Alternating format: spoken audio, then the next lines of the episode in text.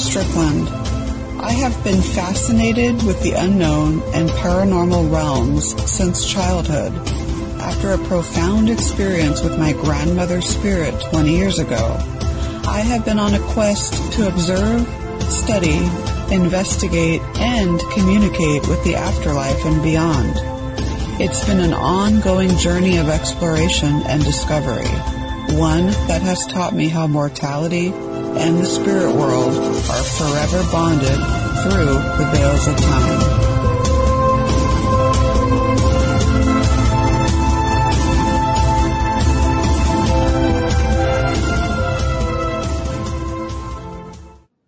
Hello, everyone. Happy Thursday, September twenty-second. October is almost here.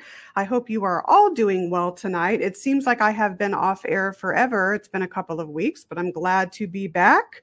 And we have a great show planned for you tonight. Of course, you were tuning right back into the Afterlife Chronicles, where we explore the connection between life, death, and beyond right here on W L T K D B dot com. Of course, I'm your host, Nicole Strickland. No Realm of Darkness to recap tonight. They will be back, I think, sometime in November. Looking forward to that.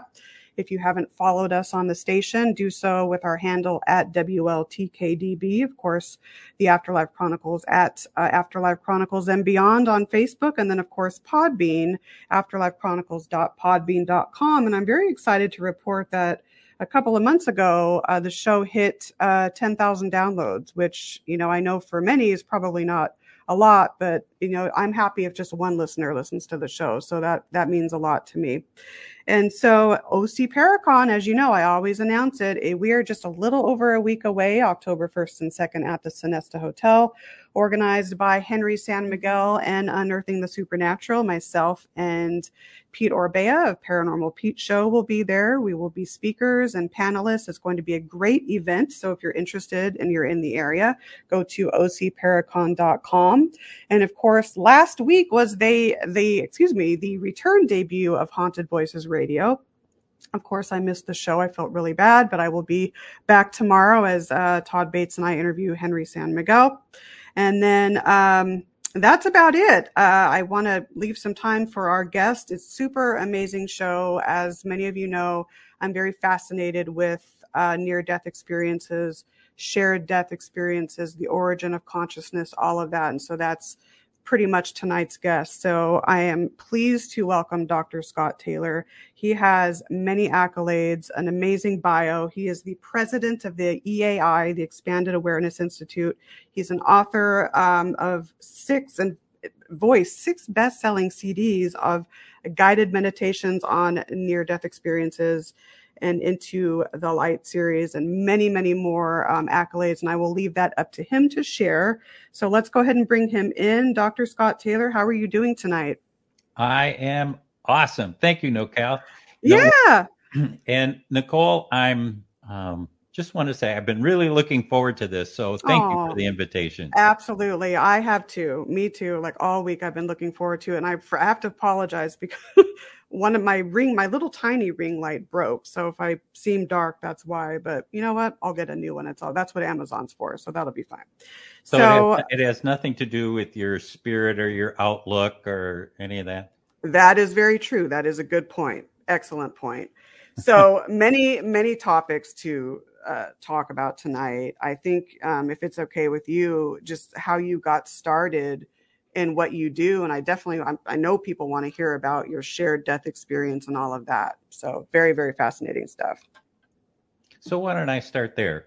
Yeah, um, go for it. Uh, because I think it will not only talk a little bit about who I am and what my experience has been, but it will set up our conversation for later as we talk about shared death experiences and how they relate to near-death experiences. And, you know, it'll, Perfect. Perfect. I was in love with a woman. Her name was Mary Francis, and she and her son Nolan, who just turned seven, uh, were out sailing one day in um, southern Minnesota on Lake Washington. This is nineteen eighty-one, so it was a while ago. And on their way home from the lake, they were involved in this horrific car crash, and, and Mary Fran was killed instantly. And Nolan uh, sustained this um, this terrible head wound that um, that it that eventually it took him six days to make his transition. Mm. Luckily, we were um, because we were in southern Minnesota. That's where the Mayo Clinic is, and so both Mary Fran and Nolan were rushed to Saint Mary's Hospital in Rochester, Minnesota, and they received just just awesome care. But it, you know, it just it just wasn't to be. Now, it's important that there were six days between the accident and when Nolan made his transition, because Mary Fran was part of a, a large family. She was one of nine. Wow. And yeah, wow. And um, so that allowed, that time allowed all these relatives and friends and aunts and uncles, and neighbors and whatever, they all descended on on Rochester so they could hold vigil for Nolan, who was the eldest grandchild in the family. So he had kind of a, a special place in everyone's heart. Because there were so many of us, um, we divvied up the time with Nolan. So um, each of us, we went in in shifts of two people, and we went in and we kept Nolan company. And one of the things we know about people who are in comas, um, he had never um, come out of his coma. He was always, since the accident until he made his transition, he never regained consciousness. But we now know, and the staff there told us that, you know, the last thing to go is the sense of hearing.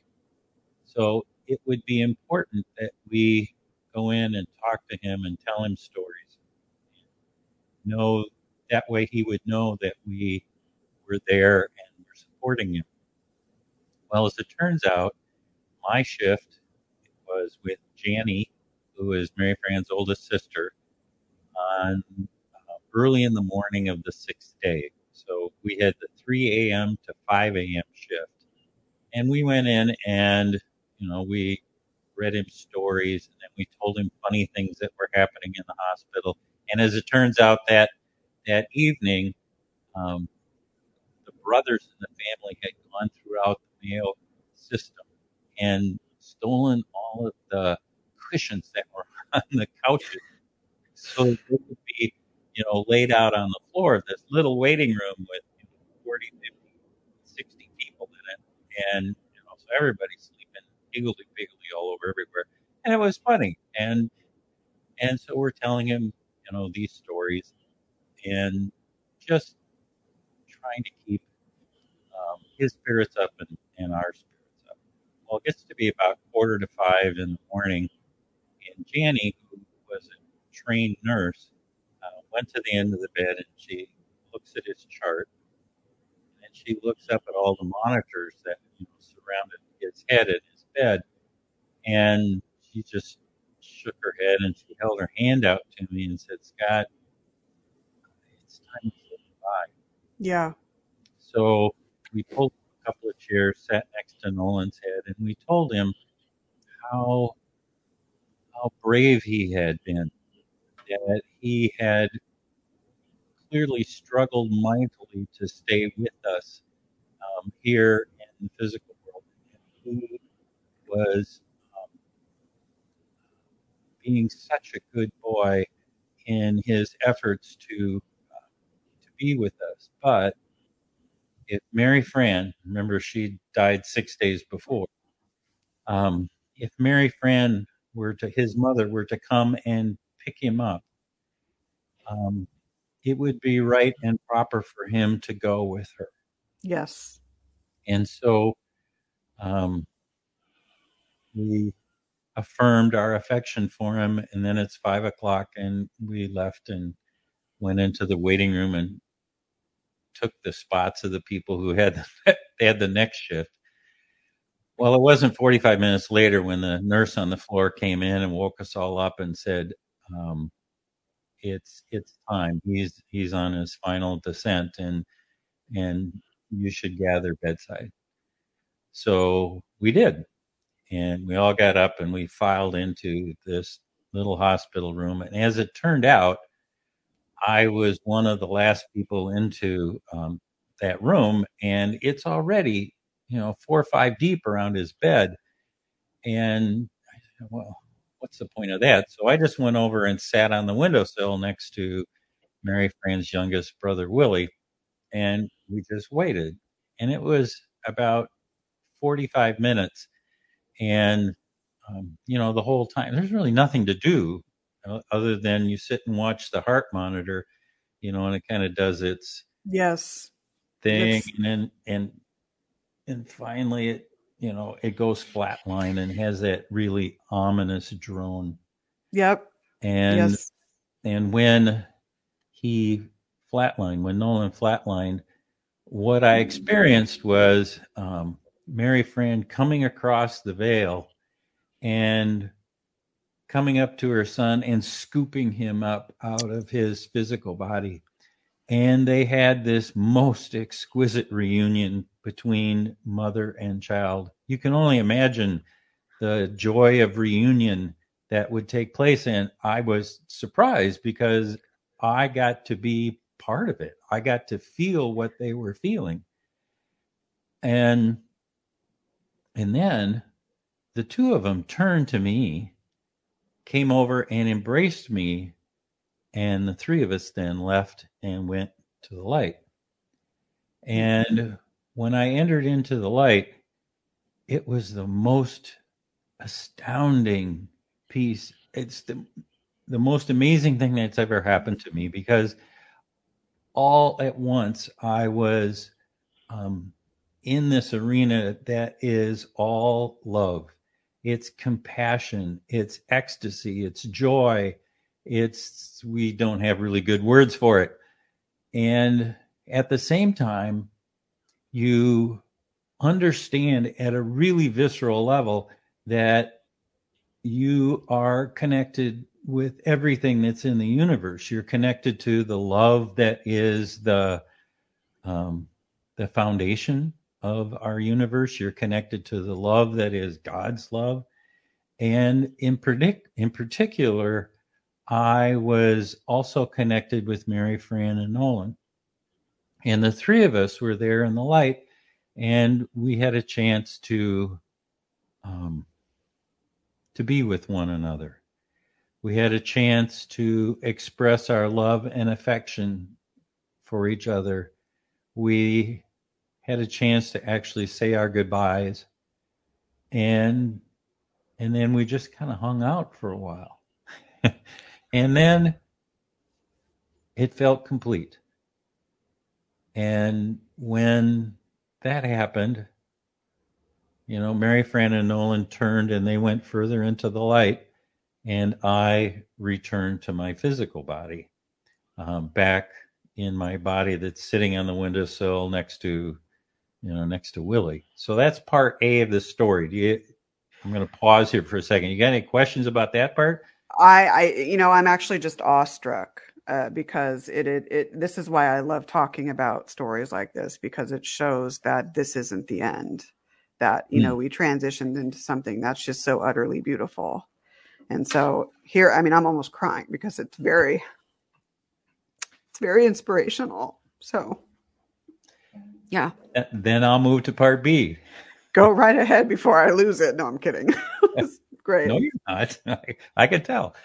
Um, so part B is that, um, so I have um, lifted out of my body, and I'm in the light with Mary Fran and Nolan, and we're doing our thing.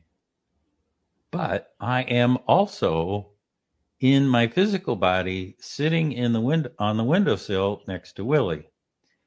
And I know this because inside of me, it's like the light and love of the universe is trying to burst out of my physical body. And I am fully conscious that on my face is an expression of joy and wonder and ecstasy. And if anybody had looked at me, they might have misinterpreted what was going on. Right. Because, right. you know, in that room, they had just, they'd lost Mary Fran six days ago, and they had just lost Nolan and it was incredibly sad, and people are weeping and they're hugging each other. So I'm sitting around this on the windowsill, and I've got this this expression of radiance around me. And the only thing I could think of to do was to cover my face with my hands. And, Interesting. And so um, I was with Mary Fran and Nolan in the light. I was also fully conscious in my body at in the hospital room. And I didn't know what was happening to me then. Now I know that there's a word for that. It's called bilocation. Yes. Where you have two separate, distinct consciousness, and they're both operating fully. And yeah, so you're like in two places at the same time, and you don't think that's weird. it's just, it's, so anyway, um, when I came back to my physical body, I could, you know, then lower my hands and be with the other grieving relatives in the room, because I needed to hug people and they needed to hug me. And, and yeah, and it was a, um, a way to say goodbye in the physical world. So it was, um, yeah, it was a traumatic time.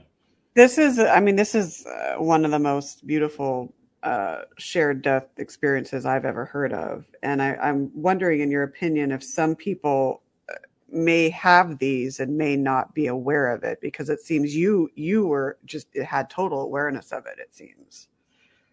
Well, truthfully, um, so I'm a young man then. I'm twenty-seven years old, and I had grown up in southern Minnesota, in a small town, and attended a mainline Presbyterian church. And I had no concept that this kind of thing could happen, let alone words for it. Right. You know, the idea that you could witness somebody coming across the veil, that they could, you know, scoop someone out of their physical body, that, that you could share in it and then leave and go and share and be with. And what makes it even more difficult was because in the moments of my greatest grief, I was also in my greatest joy. So those two emotions are now, um, they're linked. Yes. I, I can't separate them, because, you know, when I tell, mm-hmm. when I tell the story, and sometimes my voice will break a little bit, it's this combination of, you know, the grief of losing Mary Fran and Nolan, but it's also this, you know, I'm right back there with that incredible joy and love that is the universe. And, you know, that's overwhelming too. So it's a, it's a really complicated way to be. And for people who have had the experience, um, I can really see where if if something happened to them, that they might not have the words for it, so they, you know, they don't actually pursue it. There's a that's a, they say one of the, the first common element in a near-death experience is that they are ineffable, which is yeah. a great English word for we don't have a great English word for it. Right. And so, you know, to have something that is really outside of your concept of who you are as a human being and not have the ability to describe it, um, you know, people could dismiss it. Uh, that's hard to do, but, you know, they can at least set it aside, or um, it can, yeah. Yeah, you know, it's hearing these these stories and, and, and these types of encounters, it, it just, it's very reassuring for us, because a, it, it lets us know that there is a, a beautiful beyond once we transition from this realm. It does help with the grieving process, and it lets us know that our loved ones, you know, what, you know, the physical body may be gone, but the essence, the soul of that individual will always remain with us. And so that's why I love hearing these stories, is because it, it's very reassuring in in that way. So two, uh, th- two things for that. um, research, and this is old research now, it's got to be over ten years old, shows that sixty percent of the U S population has had some contact with their dead relative, you know, or a relative since their final transition. So it's a ton of people, and they generally don't talk about it. Yeah, I agree. I think I've, I'm seeing, at least in from my perspective, I'm seeing more people with a willingness to share, which is nice, I, I yeah. think. Um, and, the, and the other thing is, there's some brand new research that just came out. William Peters did it, and he describes it in his book, At Heaven's Door. So yes, you. I'm familiar with it. Yeah, I'm familiar with that. Yeah, so in that, he studied eight hundred people who had shared death experiences. Wow. And so that's a big number. If you're Huge. in the in in the statistical arena, you know, N is really good for that. um, so eight hundred people, and get this, of the eight hundred people that he interviewed, one hundred percent, every single one of the eight hundred left and entered a benevolent afterlife. I'm, I am, I have no doubt on that. Yep. Which is no different doubt. than what happens with a near-death experience, because some people will have what's known as a less than positive experience as an N D E. But when, just to remind folks, with a near-death experience, um, you know, your physical body is traumatized so much that it dies. And right. our non-physical body leaves and goes out and has an adventure. And then somebody back here in the physical world, you know, reanimates the body. And and so, you know, the soul, the non-physical body, can come back in again. And as opposed to a shared death experience, that is like what I had, where I'm perfectly fine. I'm sitting on a windowsill next to Willie, and all of a sudden, I have been transported into the light because of an invitation by Mary Francis and Nolan to come with them as as Nolan is making his final transition. So in a near-death experience, by definition, it's not your final time. I mean, you can go and kind of do a little preview of what's out there, but you have to come back to your physical body. In a shared death experience, one of the two people is making their final transition. They will not come back. And as a result, um, you are actually witnessing, getting to share in uh, what that is like. And so there's no, there's no guesswork here. This really is uh, what's happening. It's utterly beautiful. Um, and I'm, and I'm sure you've done this. Have you reflected on, okay, why me? Why, why, why did this happen to me? Have you thought about that? I'm sure you have. That's kind of a simple oh, yeah. question. And, right? and, and we now know the answer. Thank you, William Peters, and my own experience. um, uh, first off, uh, so I'm the experiencer, the person who's having the shared death experience. And then there's the person making the tra- their transition, which in my case would be Nolan.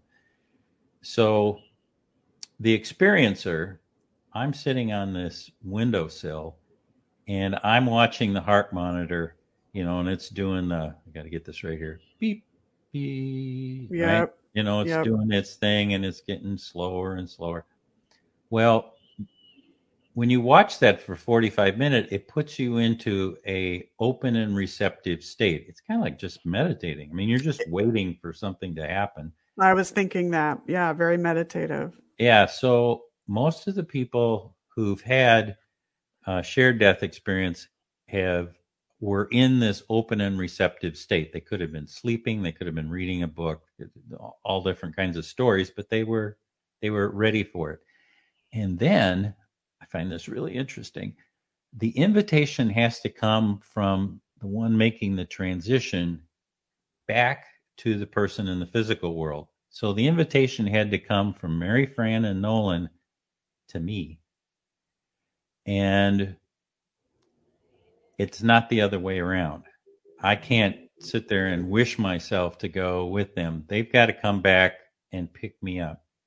The other criteria is um, there has to be a heart connection between the two people. I was just going to say that I I bet with in your situation and others that have had something similar that um, those individuals are very, very connected soul to soul. There's a, yeah. there's there's there's that kinship there, so that makes sense. And in my case, um, Nolan's biological father had disavowed any knowledge of his actions and had refused to play a part in their lives and to support them. He just opted out. And so Mary Fran chose not to tell Nolan who her biological father was, who his biological oh, father was. I see. So when I came into the scene and, you know, we were developing a relationship and it was serious and, um, you know, he started to look at me like a father figure. He wanted a father just like every other seven-year-old boy in elementary school. And, and I'm looking at him as, you know, as a son.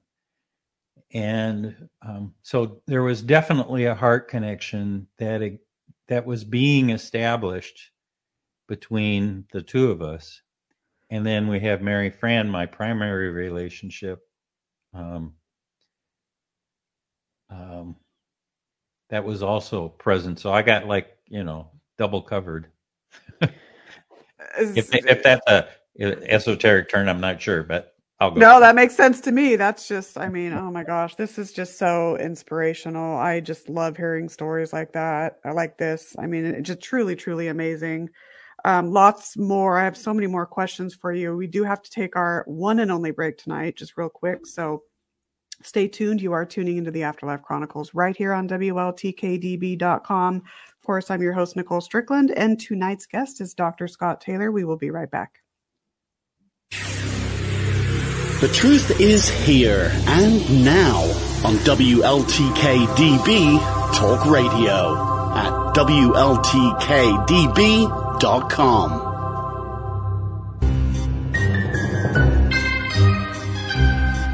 Hi, everybody. This is Patty Negri. Hi, I'm Pete Orbea. Hi, this is Nicole Strickland. My name is Hero. My name is Sean Clem. Hey, everybody. Cleek Keith here, author of Ghost of Greystone Beverly Hills. I'm excited to invite you to the O C Paracon, which is going to be the first week in October. Now, that's just some of the people you're going to meet at Orange County Paracon. That would be Anaheim's first ever paranormal conference. I'm Henry, the organizer and also the host of Paranormal Perception, inviting you to meet those people that you just saw. You'll meet everybody, including some guests, some people that we haven't even announced on the website. It's going to be a surprise. Everything, info, tickets available on that website, O C Paracon dot com. Hope to see you to kick off our favorite time of the year in Anaheim at O C Paracon. Take us with you on the go and download the new W L T K D B mobile app. Search the App Store and Google Play under W L T K D B Talk Radio. Download free today. The unexplained. It's all around us and usually supplies more questions than answers. You need answers. You need Cross-Country Paranormal. Founded by Benjamin Young, C C P seeks to train, educate, and mentor anyone that has a passion for the paranormal. C C P is building a network of teams and investigations across the country, and all experience levels are welcome. Learn more about C C P on their website, C C P investigations dot com, where you can find frequently asked questions, check out their equipment, follow their latest events, and of course, shop. Visit them now at C C P investigations dot com. That's C C P investigations dot com. Cross-Country Paranormal. All are welcome. All are family. This is W L T K D B Talk Radio.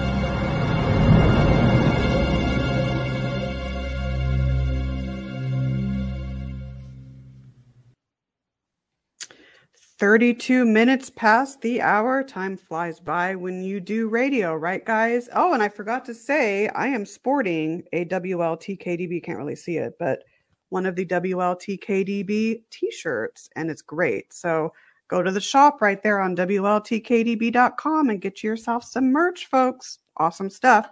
Forgot to mention that. Okay, welcome back to the Afterlife Chronicles. I'm your host, Nicole Strickland, of course. If you missed the first half hour, that's fine. It will be archived for you. Tonight's guest is Doctor Scott Taylor. I highly encourage you to listen to that first half hour. He shares a very profound, uh, inspirational shared death experience. Uh, so please go and tune into that. And so now we have about twenty-five minutes left. These shows go by fast. You know, I will say I, I do want to have you back if you want, because we're not going to cover everything in this hour. So if you want no. to come back, we can do a second episode, a third episode, just so much to talk about. I wanted to ask you, after you had this beautiful shared death experience, what sorts of after effects did you experience uh, physically, emotionally, spiritually, that you're willing to share? Um, sure. Uh, that's a great question, because um, I had this profound experience where I'm in the love and light, and I was missing Mary Fran and Nolan terribly. And it occurred to me that if I was there once, I would be able to do it again, if I could just yes. figure out how to do it. And so um, my original thought was that in some of these ancient sacred sites around the globe, there might be a little bit of juju still left in those sites that could help propel me back into that Um, non-physical arena, and I could reconnect with Mary Fran and Nolan. So I went to places like um, Stonehenge and the Oracle of Delphi and the pyramids and the Sphinx and Machu Picchu. And I went to more cathedrals than you could shake a stick at. And, you know, I, short answer, nada, crickets, nothing happened, except I had a great vacation. Yeah. Yeah, you can count that. Absolutely. It's great food. I met nice people, but you know, it didn't kind of accomplish the objective. So then I said, all right, maybe it has to be more experiential. So I, I started different down different paths. I was a T M meditator. I started, uh, studied with shamans in both North America and South America. I studied with the Emoto religion in Japan.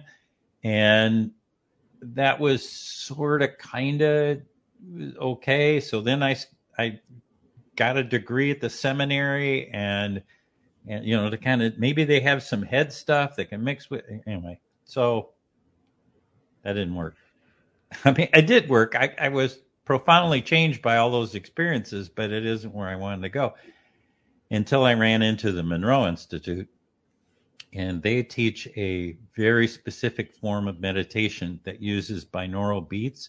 Oh, that yes. That helps yeah. you raise up your vibratory level so it can match what um, what's going on in the non-physical world.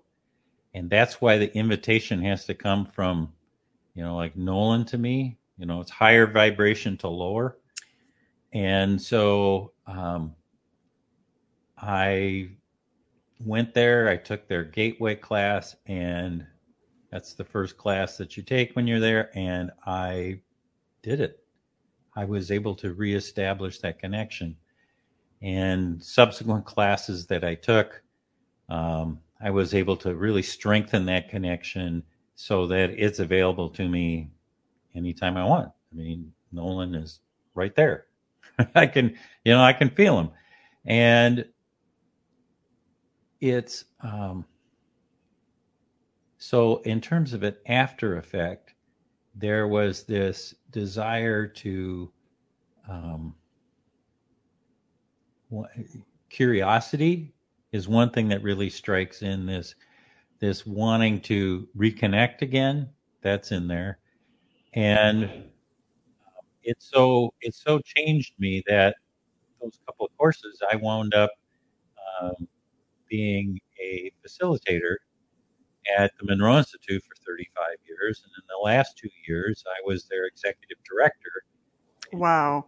Helped them get through the pandemic and all of that. So, um, yeah, it was, it had profoundly changed my life in that way. Um, the other thing in terms of an after effect was I, I kind of intimated before that I didn't know what happened to me. I didn't have the words for it. I didn't have the concept for it.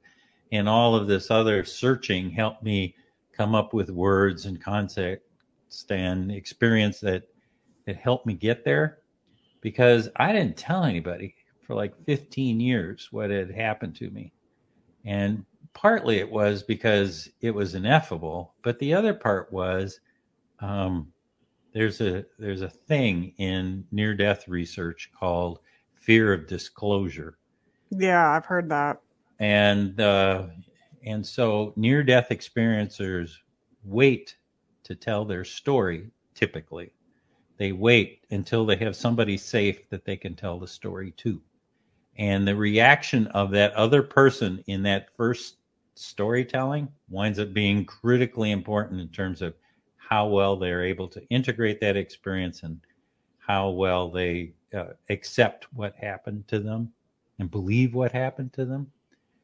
Um, so it's, uh,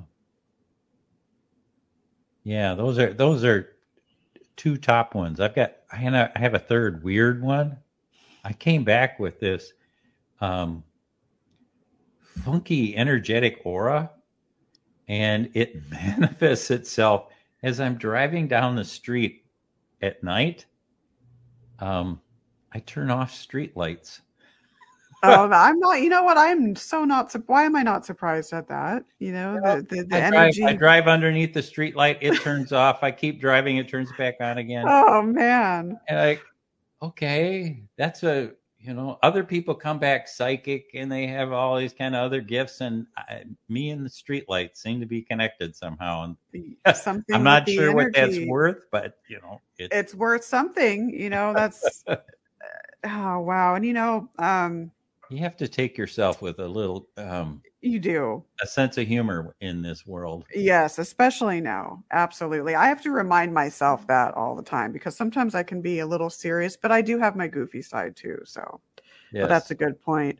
You know, a lot of people that I think um, may not be familiar with N D Es, or maybe they are, I've heard the term, well, an N D E happens when you die.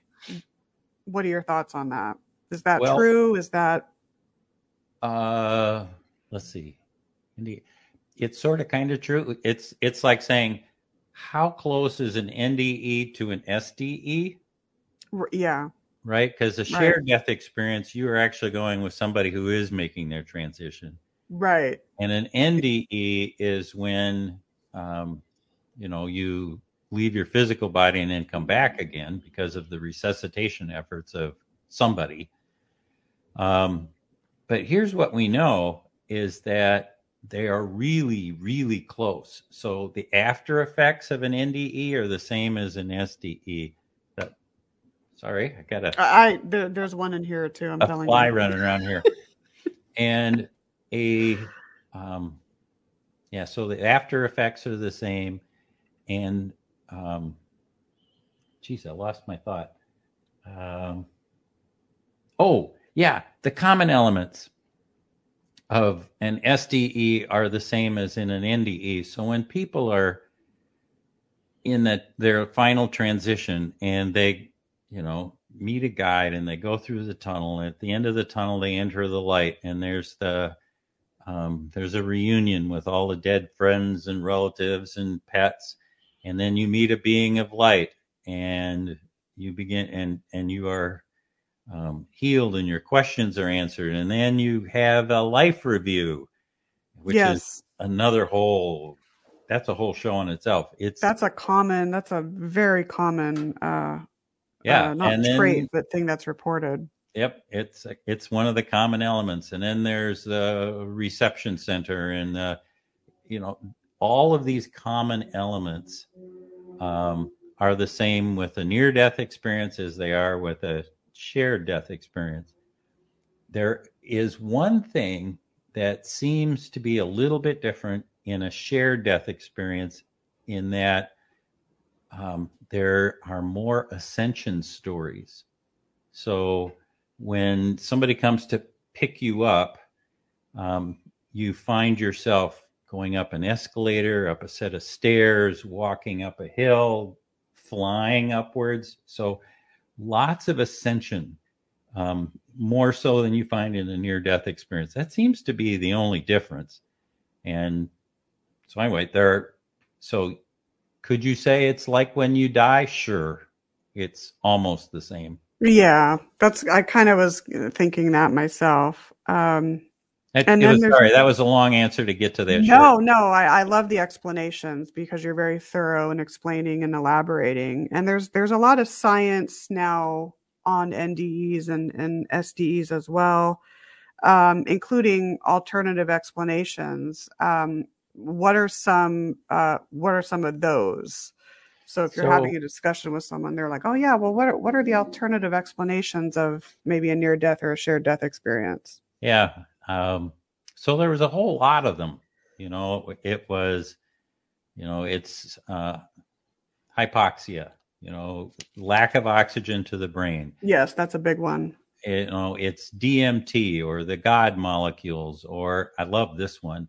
It's uh, memories from your birth, you know, like, go to the light, you know. I think, "Really?" And so there, um, there was a very special man who helped found the International Association for Near-Death Studies. His name is Doctor Bruce Grayson. Yes, and I know who he is. And his role, since the beginning, was to seem to. He's a P H D M D. So he's a, a psychiatrist and he's a medical doctor. And his role was to, people would come to him and say, I think it's the God molecule, or I think it's memories, or it's hypoxia. And he'd go, all right, that's interesting. Let's check it out. And he would design an experiment and go and prove or disprove that those particular theories. And there's a whole raft of them. I mean, you could shake a stick at, at how many ways people had thought of, like, well, what are these alternate explanations? Until twenty years ago, a, a cardiologist by the name of Doctor Pim van Lommel, uh, he's from Amsterdam, and he set up this incredible experiment that proved that consciousness does not reside within the physical body. Consciousness does not arise from the brain, nor does it, um, uh, it's not, it's not a function. Consciousness is not a function of the brain, and it doesn't live there. It lives in our non-physical body. And so, um, if you want, I can describe that experiment, but he, uh, so twenty years ago, Um, he nailed it down, and he said, consciousness, you exist before, and then you incarnate and you have your consciousness that's in your physical body. And then it, once the physical body is done, you, you live on afterwards. Um, and so then now the research has really shifted from, is it real? Yeah, it's real. Read, read the science behind it. And it, and that study's been duplicated once in the U K with Doctor Fennick and once in um, the United States with Br- Doctor Bruce Grayson at the University of Virginia. And so it's it's all done. So the, the research has now shifted, and the conversation has now shifted to a question that's more like, how do you live with what you know? Once you've had this experience, what does it mean for you, for me, for our collective human experience? What does it mean for how we organize ourselves? Um, how do we think about um, our our collective nature? And um, so it's it's a fascinating time to be uh, part of all of this as we um, come to grips with the idea that Um, our um, brain is not the seat of consciousness. Yeah, and I've actually heard this before, and I I, I believe it. I absolutely believe it. Uh, and there, I mean, there's so much research out on it, and it, it's just so utterly, utterly fascinating. Um, I've read up on even Doctor Sam Parnia at N Y U and a lot of his studies, but it's it's phenomenal that we're we can use science to help explain this. Yeah, it's really so it's, interesting now yeah. that science, especially physicists, yeah, are um, they are now using the same same kind of languaging as the ancient mystics and oh, as, as near-death wow. experiencers as as they try to describe what the universe is like. Um, they're they're coming to the same conclusions. Um, yeah, I had a really interesting conversation with uh, Stefan Schwartz, and he was he was telling me about. Um, Einstein's famous quote is that reality is an optical delusion. We've all heard that. And that uh, Max Planck, the really, the very famous uh, oh, physicist, yeah.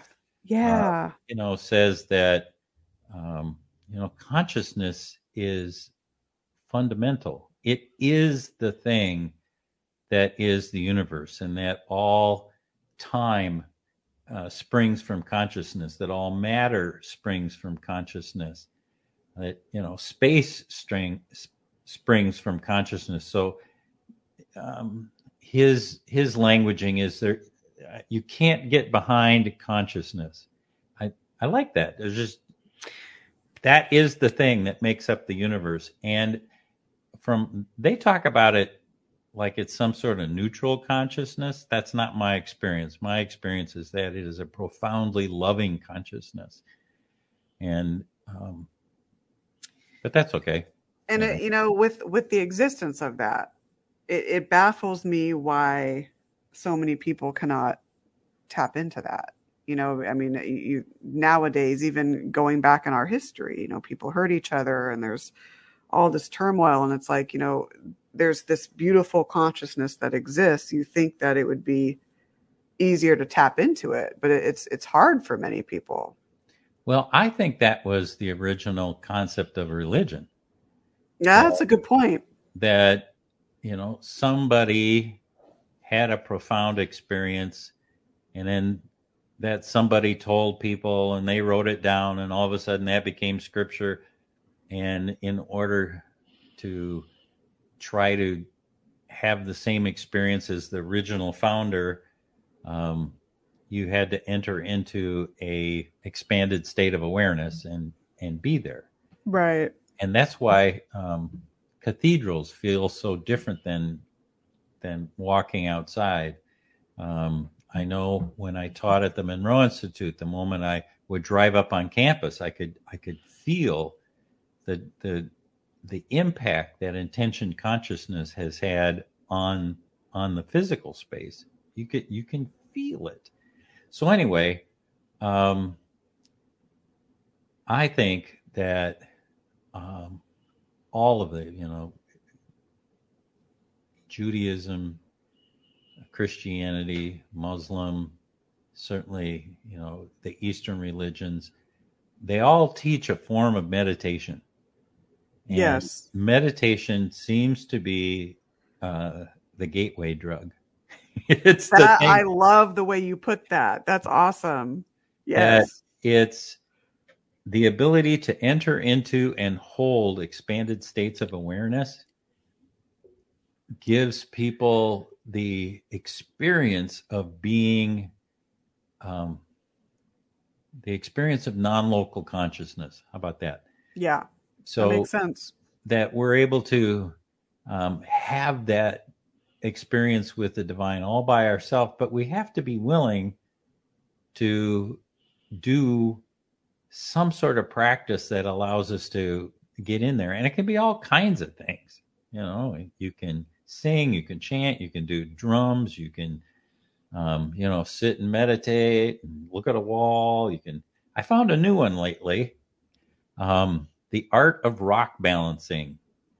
you know about this? I, you know what? I look at it like when I'm driving on the freeways and I see that. I see yeah. people doing that. Yeah. So yeah, people will take lot. racks like this and then stack them on top yeah. of each other. And in order for it to be balanced just right, it takes mental clarity. And I mean, you can't be thinking about anything else when you're sitting there and it's just getting that tippy point. And it's, and when you get done, there's this beautiful piece of art. Oh, they're amazing to look at. And Some of them are friend, fantastic. My friend who inter- Pat Belial, who introduced me to rock balancing, um, says that he he creates them, leaves them up to remind people that there is wonder and magic in the world. Oh, I love that. Yeah, I love don't, that. Don't you just love that? That is fabulous. That is, you know, and I think any form of art, whether it's painting or um, writing or or uh, whatever, any form of art, I think people at that moment are tapping into that collective, that consciousness that exists, I think. When I Channeling studied, and things like that. When I studied with the Emoto religion in Japan, their, one of their tenets is that art is the mother of religion. And by that, they mean that when you use the same, when you use your creative force to do something, and in their case, it would be tea ceremony or, or Budo or, you know, painting or pottery, you know, any of the traditional Japanese arts, but it doesn't make any difference. Pick an art form. When you're doing your art form, you are using the same creative force as God used when the universe was created.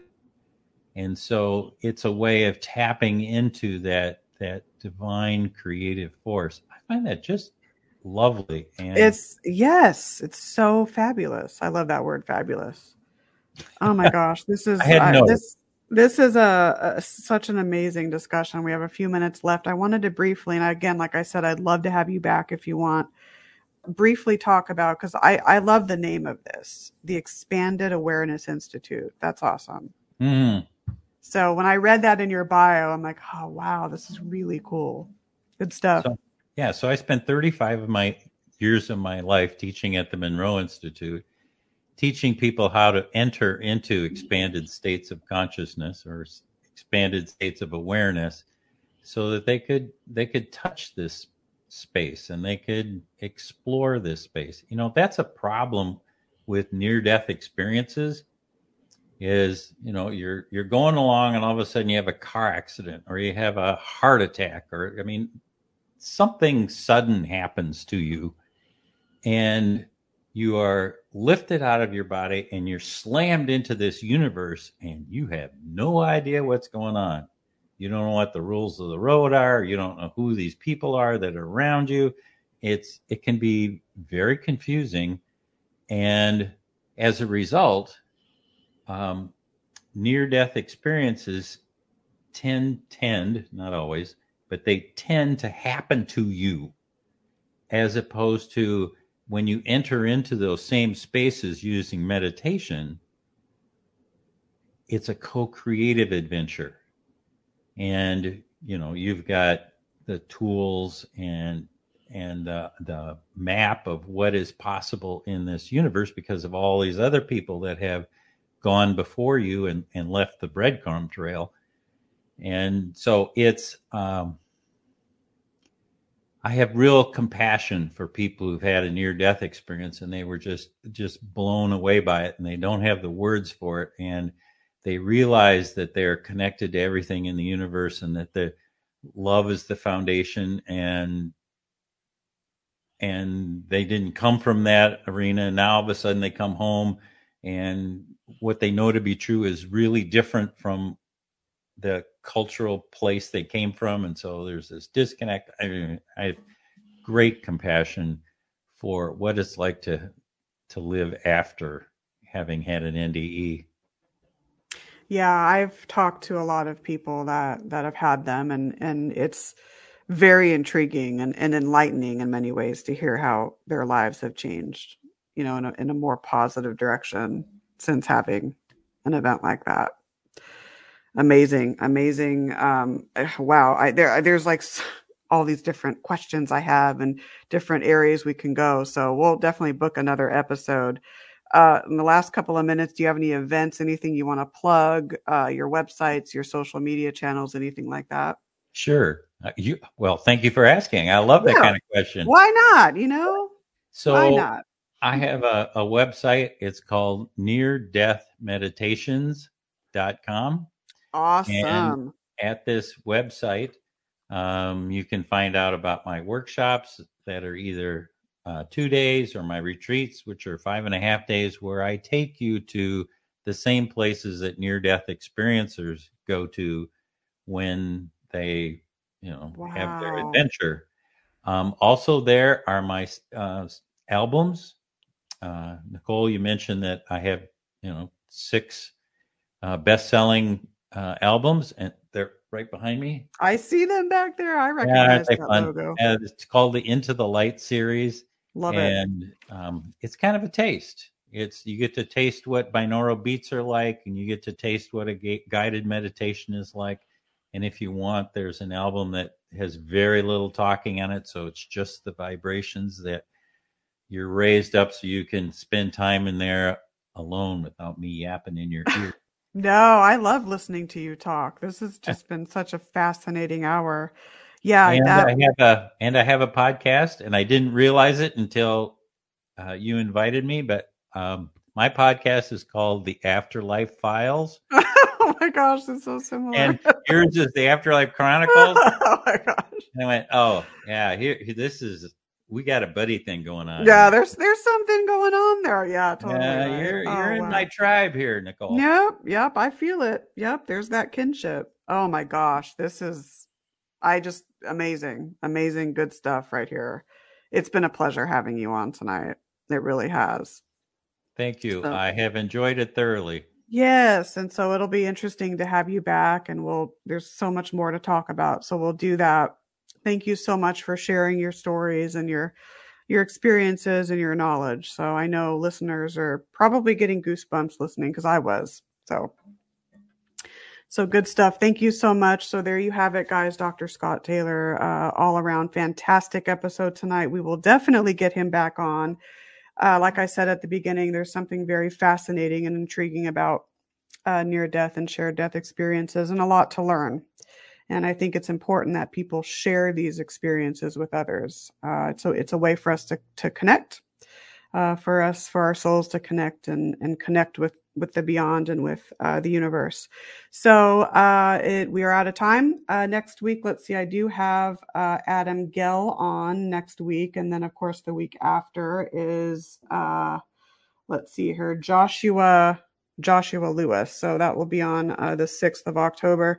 Thank you guys so much for tuning in tonight. I hope everyone has a fantastic weekend. And if you're not doing anything tomorrow night, make sure to tune in to Haunted Voices Radio at eight Pacific, uh, ten Central, eleven Eastern, right here on W L T K D B dot com. And I will see you guys next week or tomorrow night. Good night, guys.